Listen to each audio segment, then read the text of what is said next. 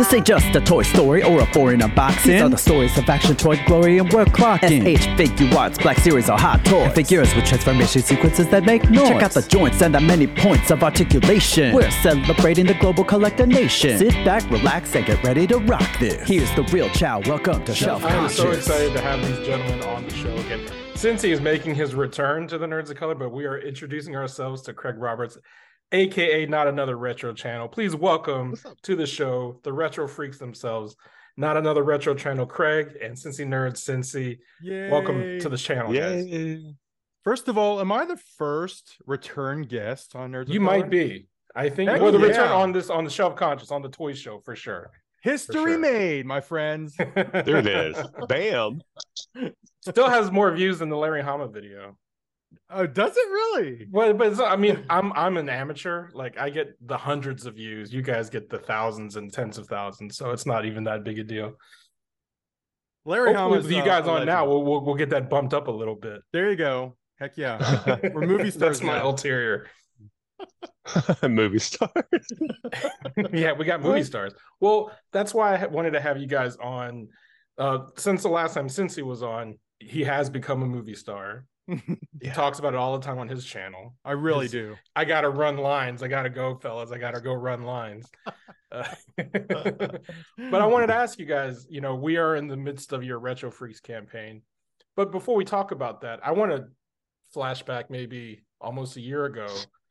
Narc, you had like a kind of a War of the Worlds moment on your channel where you were like, you were advertising the last haul of your life, and everyone was like, "What is Mhm. this about?" And it turns out Yeah. to be a short horror film that you did Mhm. that seems to be like a precursor to Retro Freaks. Can you talk about how that was connected to Retro Freaks and what instigated that whole thing? Yeah, so uh we'll go back, uh bump it back two years before we shot Last Haul. Our director, Mr. David Ryan, reached out and he's local to us. And um he would message me and was like, Hey, like I, I dig your channel. Um, let's go toy hunting. Let's let's hook up. I think we would totally mesh together well and all that. And at the time, I was like, yeah, I don't know, like, because he would message a lot, and I was like, yeah, I don't know. It's kind of, what are you doing? What's going on? And uh, we finally met at a toy show, and I was like, oh, okay, he's completely normal, thank God. And um, he was telling me about his film background, and he was telling me that I have this idea that I want to do um, with you and your uh, YouTube buddies uh, in in a short uh, film uh, but it's going to be like a comedy horror. We're going to mix that world with YouTube and see what happens. And I was like, okay, cool. That sounds great. And I think it was this past November, we really got serious about it. We started reaching out, um, of course, Cincy, um, and the other guys that are a part of the last haul of my life. And we shot that in, what was it, three or four days, Cincy? Mhm. Something like that Yeah. and then uh we're like okay let's put it out on your channel see what happens and we did that we did that that's exactly how this whole thing started and uh we wanted to keep on going with that we enjoyed what we were doing and um we were like you know what? Let's let's make a feature film around the last haul of our life. So that's exactly what we did. And we did we filmed everything within uh, nine months. And we had a premiere this past october 19th at the texas theater. It was awesome. It was it was really cool. So i mean that's kind of how everything came to fruition. So So before before the last haul, you had no inclination that like I'm gonna make a movie or no No, it wasn't like a, mean- life goal. No, I mean, I mean, always it's would be. I always thought, hey, that would be cool to, you know, uh, be in a movie. Like even being an extra. I was actually an extra in the Game Chasers movie that came out, and I thought that was the coolest thing ever. And then when this came up, you know, uh, to happen, I was like, oh, holy crap! Like this is happening with me and some of my best friends, and we're actually doing a movie. So it happened really fast. Still trying to process everything at the moment. Um, So yeah, but one of those friends fan- turns actors is sitting here on the channel as well. Cincy nerd. Yeah, that was your first experience running lines in front of a camera, and and you kind of got bit by the bug, right? Um, so I was one of the kids that ran around with a video camera back in the 80s making movies with my friends. Um, that was me. So yeah, that was our thing is we would make little movies, uh, kind of parodying movies that were out that were, you know, popular at the time. And um, I distinctly remember us making a parody or a sequel of to Darkman, if you ever remember that Liam Neeson movie. Liam Neeson's.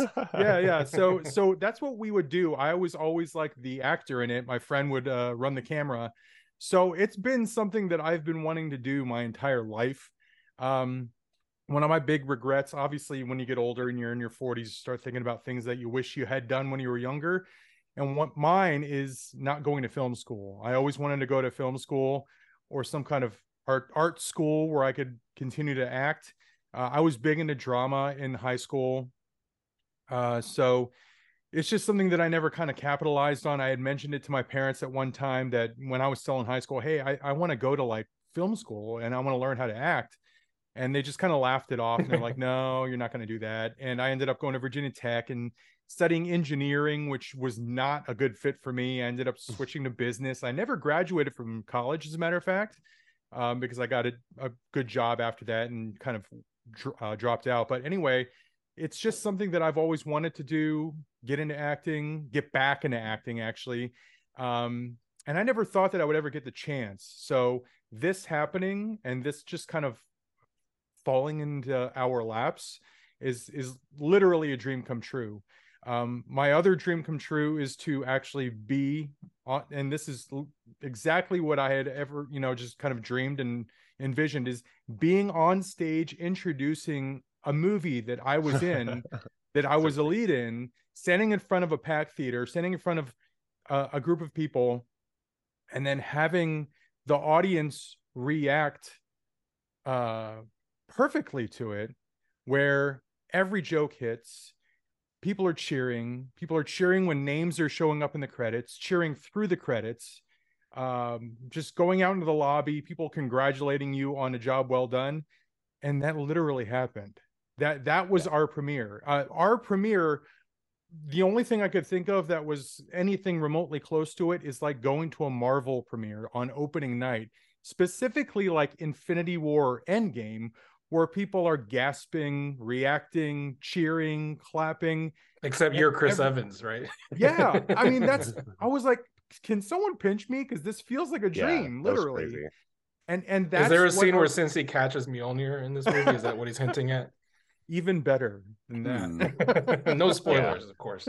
No spoilers. but um yeah i mean this this whole thing being in the movie acting uh going to the premiere introducing it having people react the way they did it's just amazing honestly Yeah. So I got to ask. I mean, you guys are some of the most popular YouTubers, at least in the toy collecting space. So you you're comfortable in front of a camera.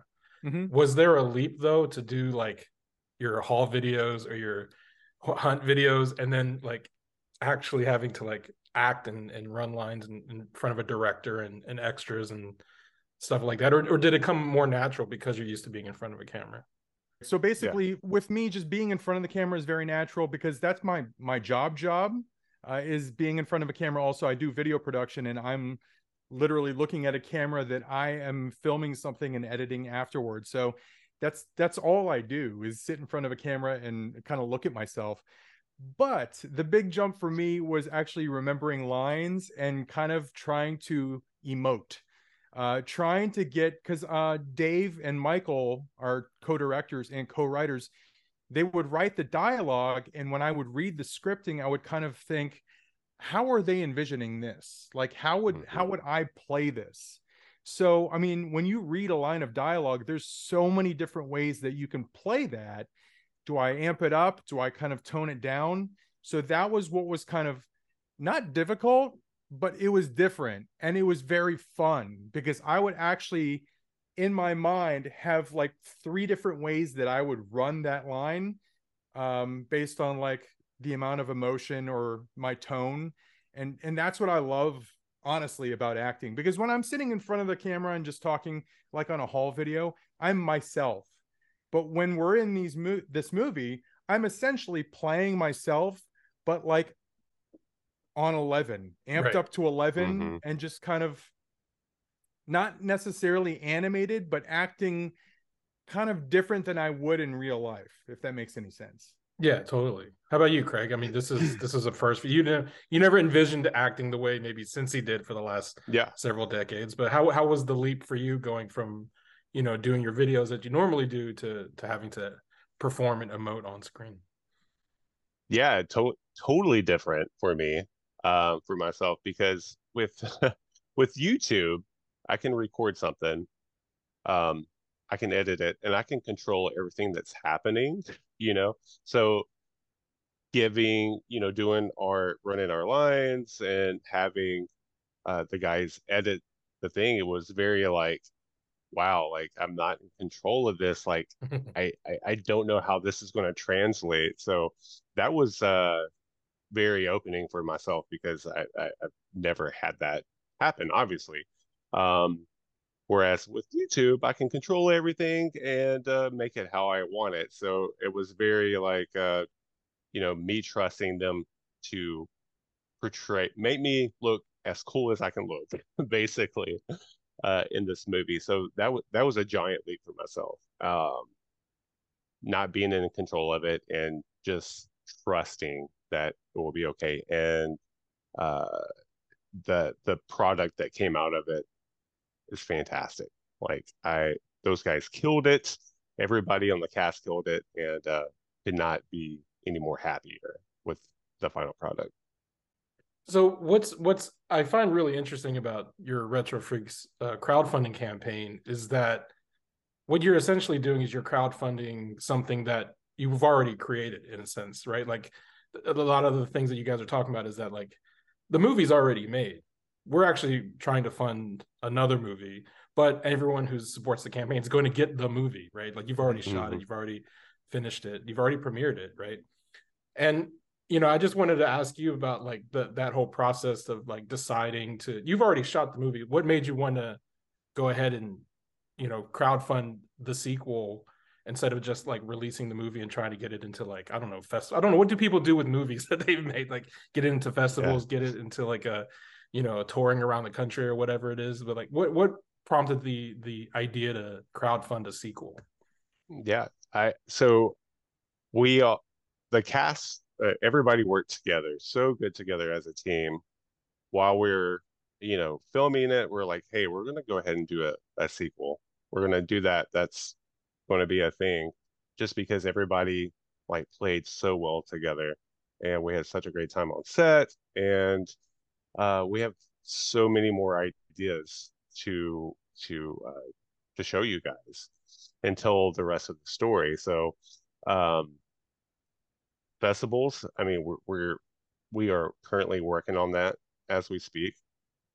Something really cool happened today. I can't talk about, but it's it, it it's crazy how this kind of stuff works because because yeah, to your point, like you want to get the first one out to as many people as possible. You want to get it out to you know these festivals. That's that's the main thing. Uh, streaming services after that, and really anybody that would you know give up their time to watch our film and give it a chance. Plus, we made this movie on less than a shoestring budget. I mean, we made this for a Velcro very, shoes. very small amount of money, comparatively speaking, when compared to like other independently funded movies. Um, and we just know that if we actually had funding uh, to put towards the sequel, we can do CGI, we can do, you know, on location stuff in other states. Bigger actors. There- Yeah. yeah, there's a lot of stuff that we can do if we had funding, if we had money. So that's why we decided to go the Indiegogo route. Is because yes, we did complete this this first movie on a very very small budget, but if we had money, we could make something ridiculously awesome. So are you are you guys planning to shoot the sequel or are you already shooting it or are you waiting until the campaign is over? What is the timeline on on I guess Retro Freaks two or Retro Freaks twenty twenty three. Yeah, uh, as soon as possible. So from what I understand, actually, we kind of talked about it yesterday. Uh, Cincy, myself, and Dave, uh, we're going to do it very, very soon. We're going to start shooting the sequel. I would say early next year. I think that's safe to say, and uh, get rolling on that one while still promoting the crap out of Retro Freaks, mm-hmm. like doing double duty. so. Yeah, we've heard some some preliminary uh, plot points on the sequel, and it's just yeah ridiculously Bonkers. awesome. I, I'm so absolutely excited for this sequel because it's it's just crazy what is being planned for this thing. Uh, mm-hmm. And I'm just I can't wait to get back on set and start filming again. Well, you mentioned promoting Retro Freaks, and one of the things that I find really fascinating is, as a fan of, I, I guess, your channels and, and just like the toy collecting YouTube community, mm-hmm. like there's so many cameos just from the trailers, right? So many cameos of. If you watch Narc, mm-hmm. if you watch Cincy, you're gonna know all these cameos. And in the promotion of the campaign, you guys put out a bunch of like Instagram photos, mm-hmm. kind of like outing everyone's real names, like Robo's real name, Pixel yeah. Dan's real name except Cincy Nerd's real name. Like he's the only one who has a, who has a, a, secret identity that didn't get his name revealed. Is there is there a reason behind it? Is Cincy Nerd going to be your like a you know SAG card when you, so when you join kinda, the Screen Actors Guild? I wanted to keep it as like a I don't know as like an incentive to watch the movie and to order the movie. so like if you order the movie, you will see my first of all you'll see a name that you don't recognize in the opening credits and at the very end, when you see our pictures and our names, you will see a full government name for me. um, my my IMDb page still has Cincy Nerd, and I think mm-hmm. I'm going to keep that, but I'm going to kind of do what The Rock does, where it's right. uh, you know, it's got his real name, Dwayne Johnson as The Rock, something yeah, like yeah. that. So, or you you for for a time period, you just have it in quotation marks between your first and last name, exactly until until you just become whatever your the name Cincy is. nerd. Yeah, the Cincy nerd, right? The Cincy nerd says. Well, I, I'm I'm very excited for Retro Freaks. I hope you guys get to your goal, and and at the very least, even if you don't hit your your monetary goal, you're planning on shooting the movie anyway, right? Like oh, that's yeah. not yeah, contingent on hitting your goal. No, no. I mean, we wanted, of of course, we wanted to raise as much as money as possible mm-hmm. with uh, the Indiegogo. When we launched it, our goal is three hundred thousand. I mean, Very that would ambitious. be fantastic. Very ambitious, right? If you know how crowdfunding goes, but um, regardless what happens, uh, we we understand that's probably not going to happen. But um, we have plans to tour the movie, like you said earlier we have uh, plans to go to you know different states, um, get a theater, possibly do tour shows along with the movie. So there's going to be a lot of information about that coming out soon. Um, also, we got uh, Mr. Andre Gower from Monster Squad. He was in the film, and um, he's uh, helping us out with all sorts of different outreach as well mm-hmm. just trying to get retro freaks out there to many people as possible. Yeah. I mean, any just comic cons, you know, con- mm-hmm. any kind of toy mm-hmm. conventions, like you, there's so many outlets for a movie like this, and and it, it already has mm-hmm. kind of a built-in following. People are going to be familiar with it at those types of outlets. So I, I'm I'm super excited for it. Uh, so that talk out the way, I, I do want to talk some toys with you guys because why have you two on and not talk toys, right?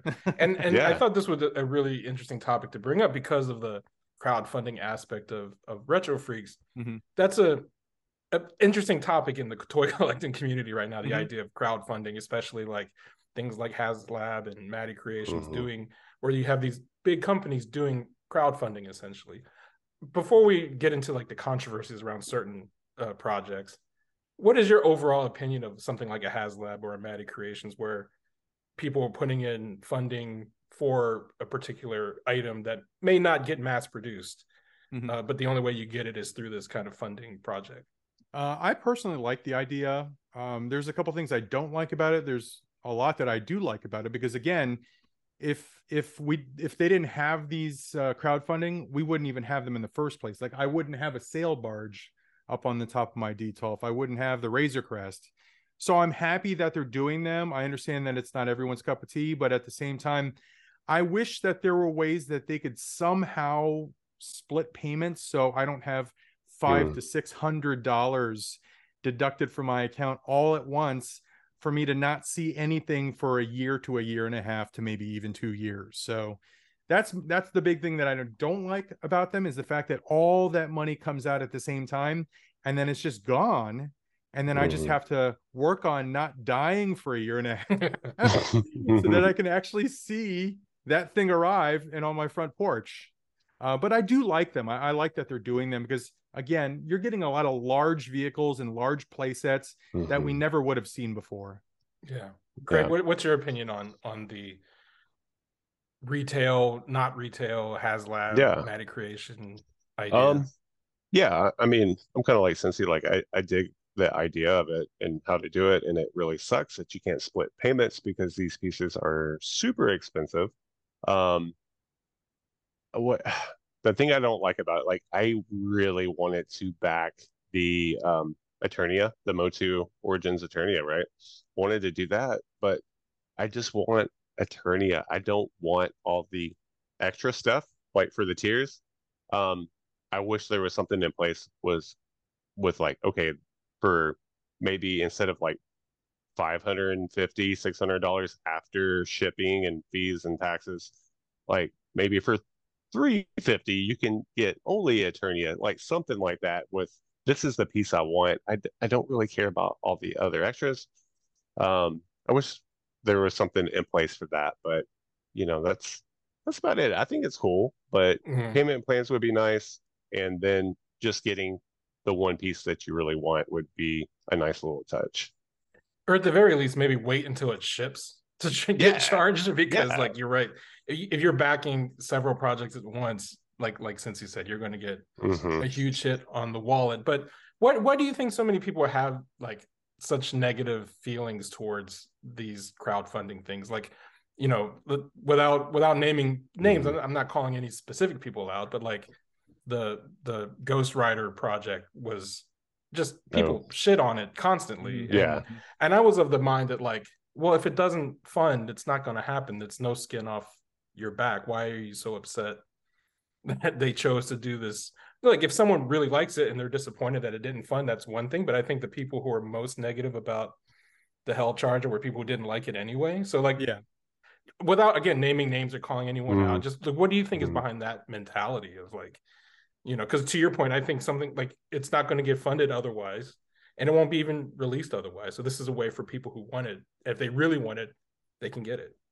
Mm. I think it's just the price. It's um a lot of the things that they're producing. So if, you just think about it, these are like the Hell Charger was a Marvel Legends product.